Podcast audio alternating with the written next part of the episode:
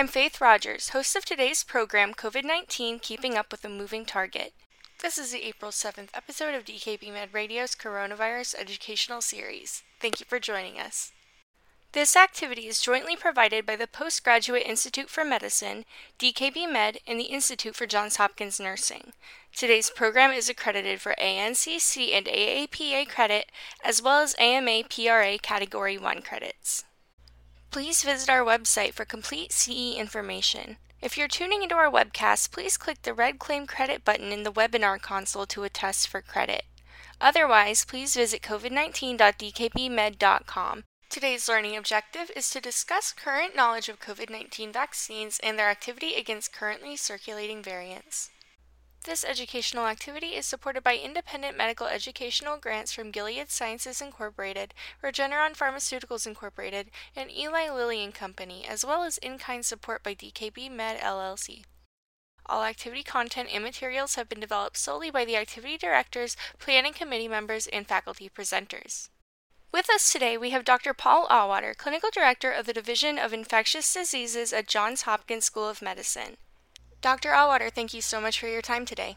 Yeah, thank you, Faith. I think many uh, in the infectious diseases communities and public health have been concerned about recent increases in the number of COVID 19 cases in the United States, but also in many other parts of the globe still suffering from the pandemic, especially Europe, India, and Brazil, for examples. Just last week, our uh, Rochelle Walensky said that she was concerned about impending doom because of the beginnings of what appears to be another uptick in the COVID 19 cases. Now, this is tempered by the success that the United States has now administered more COVID vaccines than any other country, but on a percentage basis, we're still behind uh, the United Kingdom, for example, and Israel, which, given their smaller populations, makes this an easier affair. So, so this uptick does not look as dramatic as what we saw uh, in November and last winter, but uh, I think any upward trend is of concern, especially with the vaccine rollout going, I think, a bit faster than many had predicted if you had asked us in January or so. And the, the increases may be for many uh, reasons that I'm not sure we could put a, a single factor down as an explanation, but uh, it appears that uh, five states, and those uh, include Florida and Michigan, for example, uh, are accounting for more than their fair share of these increased cases people have mentioned a number of factors here, perhaps the viral variants, which do uh, seem to have a longer period of infectivity in someone that's infected, offering more opportunities for transmission. Perhaps it's some of the loosening of guidance in some states, such as reducing mask wear. Others, uh, there's uh, been pointing to increased numbers in youth and although schools do not seem to be a major factor if they're following uh, social mitigation strategies and wearing masks, uh, school sports and riding buses have been proposed as potentially uh, factors that are fostering increased cases in the in the young who don't get as ill generally, but certainly can be factors in the increased rates that we are seeing. So uh, I mentioned the variants, and there are a number of variants uh, here by the numbers, which many of you might be familiar with. The one that's most prominent in our country, the 117 strain uh, that was originally described in the United Kingdom. That's probably most prominent. This is data from a couple months ago, and the United States is really increasing its sequencing effort, and I'll show you in a slide. But importantly, it just shows this variability in states. So clearly, um, there are pockets where there's higher rates of these variants than others. And this is important, for example, on a number of strategies. First, the monoclonal antibodies, which are targeted for our high risk patients who may acquire COVID 19, uh, bamlanivimab, which was the original monoclonal antibody, a single monoclonal, has unfortunately substantial reduction in activity with these variants, except for the one that was first described in the United Kingdom. And anything over 1,000 means they are not likely to work and so HHS uh, has elected not to distribute any more of the bamlanivimab. I think most uh, distributed supplies are nearing use anyway, uh, which means that instead there are the two combination monoclonals that are now being used predominantly.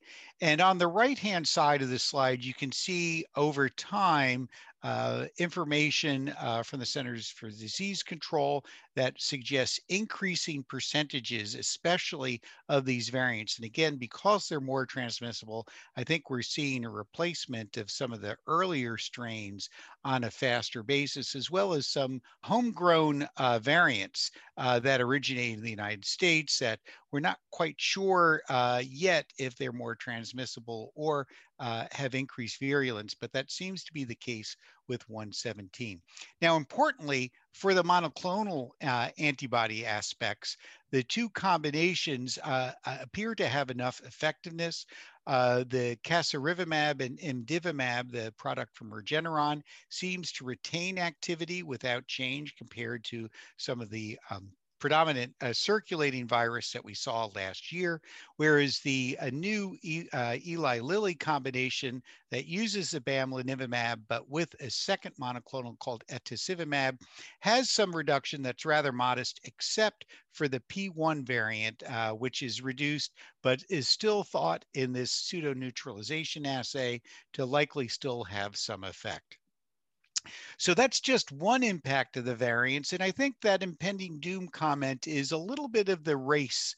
It's a race that can we hold on for another month or to get more people immunized uh, because what we have seen, and this is just uh, US data here, that uh, the real world vaccine effectiveness, if you look at the last line, in these people who are healthcare personnel who had weekly uh, swabs looking for the virus found that it was 90% effective. So, just really the same kind of values that we saw uh, with the mRNA vaccines from Moderna and Pfizer. So, this reinforces the perspectives that has already been seen, for example, in Israel, which has had higher percentages of immunization and marked decreases in case rates in that country.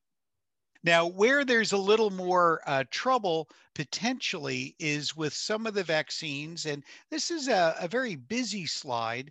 Uh, and I'll, I'll, show you what I would say are the take home messages here.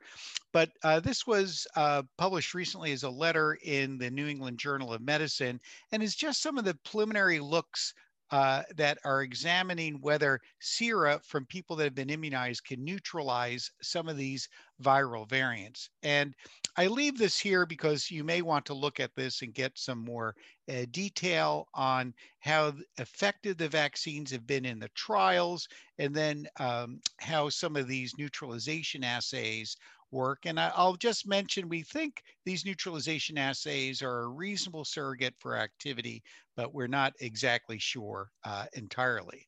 So, what I would say is this at least in the United States, the Pfizer, Moderna, and the Janssen, Johnson and Johnson vaccines all appear to have sufficient activity against the variants. This is great news, and I hope is a, uh, a message that uh, really reinforces that getting the vaccine will offer you protection even as this virus may evolve.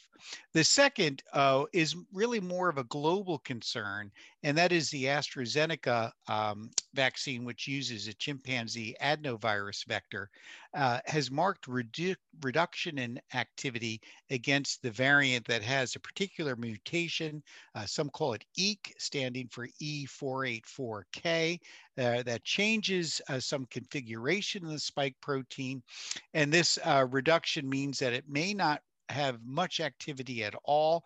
And of course, uh, if this variant becomes uh, widespread, this, this would bode ill for the AstraZeneca vaccine, which is already facing some difficulties um, in terms of uh, clots and thrombocytopenia and whether uh, countries are electing to use the vaccine or not. The last thing I'll mention is that uh, other vaccines globally that are widely adopted, and that's the Sputnik uh, 5 or V vaccine uh, that uses two different adenovirus vectors.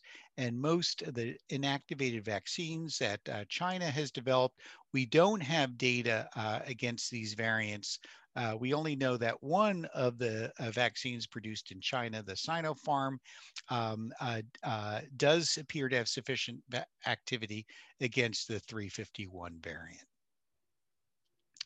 Now, uh, looking at this, I just thought this, you know, modeling is something we talked a lot about early in the pandemic to try to help inform us on what kind of measures, such as lockdowns, were necessary. And of course, uh, this uh, is somewhat of a grain of salt, but I, I think it just shows a bit of the impact that the current immunization um, in both the United Kingdom and the United States generally is thought to reach that 70 to 90 percent requirements for herd immunity if you look at sufficient immune responses by either immunization or natural infection by the third to fourth quarter. But it, it does appear that it may be a bit tougher sledding now with the variants. Uh, that perhaps with that increased transmissibility, um, the chances of getting um, herd immunity uh, within this year may be less in these countries. And of course, uh, we'll be revisiting this these sorts of predictions regularly. So, uh, Faith, uh, I think we have a, a couple questions. Yes, we do. And our first question is Considering the efficacy of U.S. authorized vaccines against currently circulating variants, how likely is it that we will require annual COVID vaccinations or occasional boosters? Yeah, so uh, Faith, this is an excellent question. And I think, uh, of course, we don't know yet, but uh, I would say there's at least uh, several thoughts here worth expressing. Uh, the first, and I think this is uh, a very prudent step, is the uh, companies that are uh, manufacturing the mRNA vaccines have already adopted uh, the the variant of concern and put it into their vaccine or doing some preliminary studies in humans to look at immune effect and protection issues, for example. Um, so uh, it, it, it, could be that if uh, we really have uh, erosion of protection by the vaccine, that it looks like we can sort of pivot uh, very easily and then get uh, new vaccines manufactured. The other uh, thought is, well, we really just need a third booster of the existing vaccines. It's uh, it'll be easier, it'll no doubt be cheaper, That we just manufacture more of these and perhaps uh, give a booster um, at uh, 12 or 18 months to uh, offer sufficient protection. And I think these are questions that we'll be looking at very carefully. Some preliminary data uh, shows clearly the Moderna vaccine has maintained protection for six months. And if you look at what we call a decay kinetics of antibodies, it probably will be much longer lived than that in the 12 to 18 month range at a minimum. Uh, and of course, will vary amongst individuals uh, in this regard. And whether uh, uh, the very elderly or people who have immune suppression, of course, uh, will be more vulnerable, but that's where we, we still look for potentially antibody-based therapies for protection uh, if they are exposed uh, or develop illness. Fantastic. And lastly, this learner asks Now that the vaccine supply has increased, is the CDC still suggesting that people who have recovered from COVID wait 90 days for vaccination? What about people who have received monoclonal antibodies? Yeah, Faith, these are, are good questions. Of course, we don't have uh, large amounts of clinical data to really drive uh, an answer.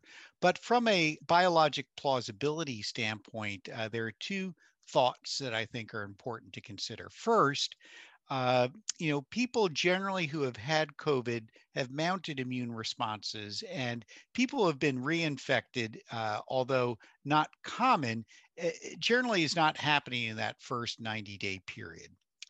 The other thought, which I think is important, is it would be nice not to still have a very vigorous immune reaction or uh, uh, superabundant antibodies uh, uh circulating about that might somehow be less blunt uh, a stimulated immune response from the vaccine.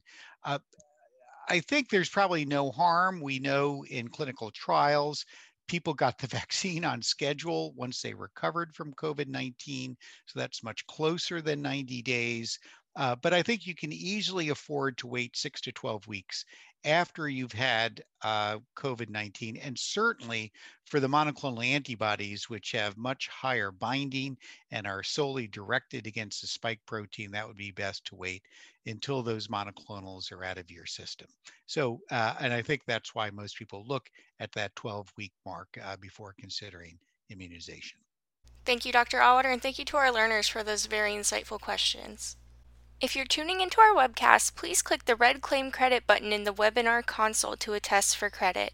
Otherwise, please visit covid19.dkbmed.com. Any questions or issues, feel free to email us at the address listed. To submit questions, please send them to qa at dkbmed.com. That's Q as in question, A as in answer at dkbmed.com. Again, thanks for joining us and thank you for your dedication to your patients with COVID 19. Dr. Auwaerter, thanks again for your time. Yeah, thank you, Faith. And I, I know, as always, over the whole year, there's been a lot of tension uh, amongst uh, issues such as uh, um, getting children to school, participating back in normal activities, also the workplace and elsewhere. I do think we're close given how um, much of the uh, vaccine rollout is accelerating in so many places, and I hope uh, adoption of the vaccine and uptake uh, continues to move forward. Uh, but uh, we are in a bit of a race and uh, therefore holding on, I think, for another you know, eight to 12 weeks will, will hopefully help save lives and get us to a quicker recovery than, than if we don't.